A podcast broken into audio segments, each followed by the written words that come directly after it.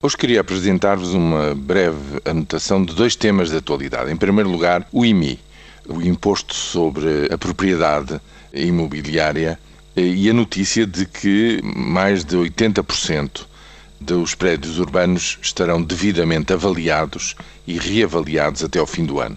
O que quer dizer que, pelos vistos, já não são 5,2 milhões que se julgava existirem, mas sim 4,9 milhões de prédios urbanos essa totalidade provavelmente poder-se-á atingir até março do próximo ano. Está muito avançada, digamos, essa operação.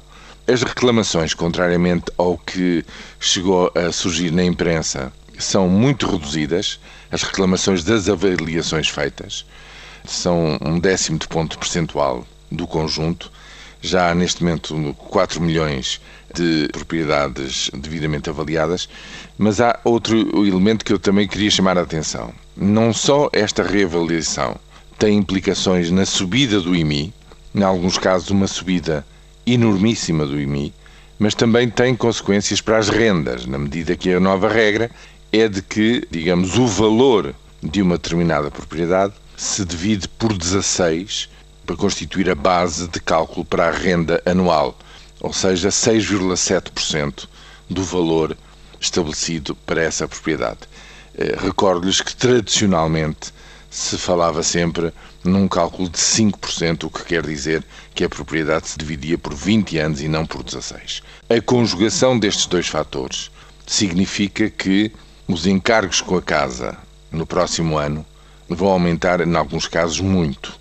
Eu julgo que está aqui um foco de grandes problemas de pagamentos e de, digamos assim, um conflito com o fisco que potencialmente é muito forte.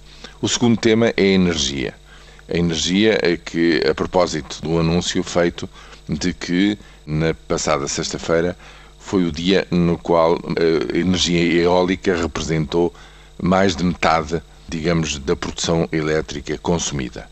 É uma situação pontual, mas efetivamente eh, as renováveis têm um papel muito importante já na produção de energia no nosso país, o que significa que isso diminui a fatura externa de importação de crudo e de gás natural.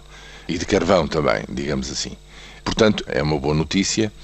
A outra que me parece relevante é que nos últimos 11 meses, ou seja, de janeiro a novembro, o consumo de energia caiu 2,9%. Não podia deixar de ser de outra maneira.